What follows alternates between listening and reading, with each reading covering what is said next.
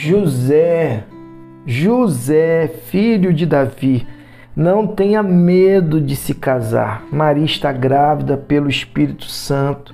Ela dará à luz a um filho e você, José, a ele dará o nome de Jesus. Deus salva, porque ele salvará o povo dos pecados deles. Era o cumprimento da palavra profética. Prestem atenção.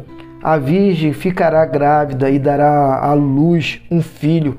Eles o chamarão Emanuel, Deus conosco em hebraico. Então José acordou e fez exatamente o que o anjo de Deus lhe havia ordenado no sonho. Casou-se com Maria. Entretanto, não consumou o casamento enquanto ela não teve o menino, a quem chamou Jesus. Espírito nobre, atitude nobre e convicção de que Deus está no controle de todas as coisas. Essa história é, de José e a atitude dele em relação a Maria.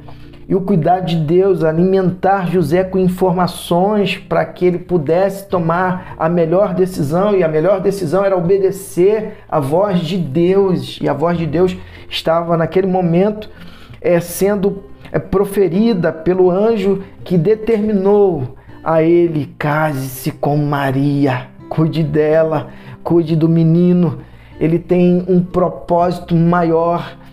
E você agora sim é um agente da propagação e do cuidado que deve ter com esse jovem, com essa mulher, com esse contexto que eu te introduzo. Que top, que tremendo. O cuidar de Deus para com a minha vida e a sua vida. E a atitude é de um filho que ouve a voz é do pai e obedece. Obedece independente das circunstâncias, independente das consequências, mas sabedor de que Deus está no controle. Talvez você não esteja compreendendo o momento que está passando. Talvez você esteja meio que perdido Parece que é, tudo está sendo contrário aos projetos que você mesmo é, colocou é, diante de Deus para ser é, concretizado em sua vida. Mas o fato é que a vontade de Deus é boa, perfeita e agradável. Espera no tempo certo.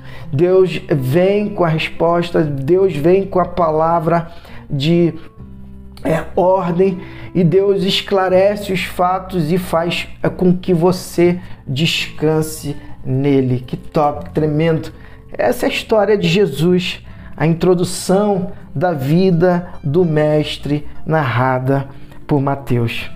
Que assim seja na minha, na sua vida, que possamos estar atento à voz de Deus, à voz do Mestre, e que Deus te abençoe.